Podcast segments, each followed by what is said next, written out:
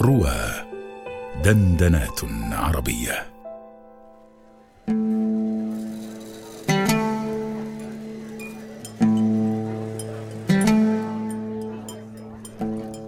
عن القهوة وما فعلته بنا. ما فعلته القهوة بالشعب المصري كثير. بداية من إخراج أدباء وفنانين ومثقفين وزعماء إلى أن اصبحت جزءا لا يتجزأ من طبيعته وحياته. الأماكن الحيوية لا تخلو من المقاهي. لا يصبح للمكان أو للمنطقة روح دون القهوة. المقهى من أهم صفات وطباع الشعب المصري. خرج ووجدها في كل حارة وزقاق ومنطقة سكنية أو حي شعبي. المقهى للبعض ملاذ وللآخرين مكان للتأمل. راحة من المنزل على الرغم من أنهم يخرجون من ضجة إلى ضجة كبرى. هو المقر الدائم لكل مجموعة من الأصدقاء. استاد مصغر لمتابعة مباريات كرة القدم والأحداث السياسية المهمة والكلام الذي لا ينقطع. حوار يأتي بحوار آخر لا ملل فقط اللمة والمتعة والألفة. الضحك العالي في كل ركن. التعريف الأمثل للقهوة هو ما قاله عنها أسامة أنور عكاشة القهوة معرض بشري من كل الأصناف والتيارات المختلفة سوف تلتقي. لكل فكرة ونكتة سوف تستمع ولكل حديث دائر سوف تلقي أذنا تسترق السمع. مكان للعاطلين وغير العاطلين.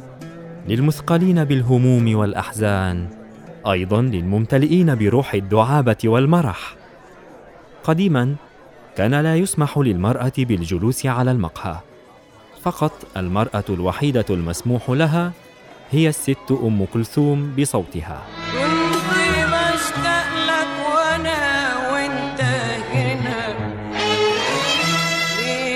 بالتأكيد أم كلثوم حاضرة في كل مقهى. تتغنى ويمتزج مع صوتها زهر الطاولة والشيشة وصياح الجالسين. هي أشياء ثابتة لا تتغير بتغير الزمن. إن تغيرت لا تصبح حين ذاك قهوة. أما الآن تغير الوضع وأصبحت المرأة تجلس مثل الرجل. كسر هذا التابو منذ زمن. قشتمر وعرابي والفيشاوي ثلاثة مقاه شعبية شكلت جزءا كبيرا من حياة نجيب محفوظ ولكل مقهى حكاية.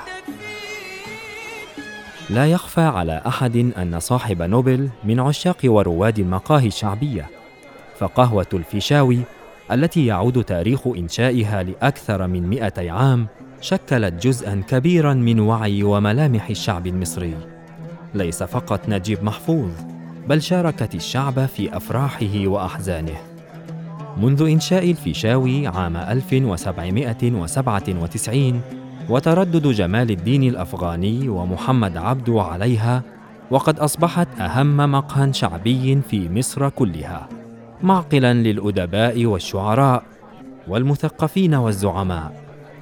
لا أستطيع تخيل ماذا لو لم يجتمع الأفغاني ومحمد عبدو بتلامذتهم ومريديهم من المثقفين والفلاحين والفئات المختلفه هل كان حينها سوف تتشكل حركة شعبية قوية تناهض الاحتلال الإنجليزي؟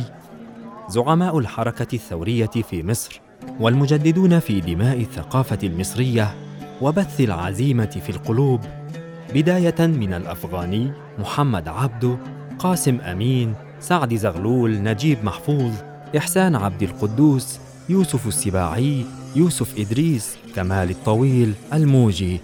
كل هؤلاء احتضنتهم القهوة وأخرجت كل إبداعاتهم فكانت صاحبة الفضل عليهم وعلى حكاياتهم ونوادرهم قصائدهم وأغانيهم المنشورات التي أشعلت الثورة في كل أرجاء مصر. لا تخلو روايات نجيب محفوظ من المقاهي. فنجيب كان يجسد حالة الحارة بكل ملامحها وأدق تفاصيلها في الرواية.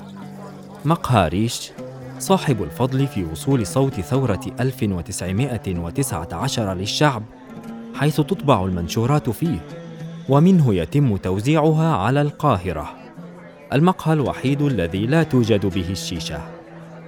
زهرة البستان بوسط البلد حيث يعقد فيه نجيب محفوظ ندوته كل أسبوع.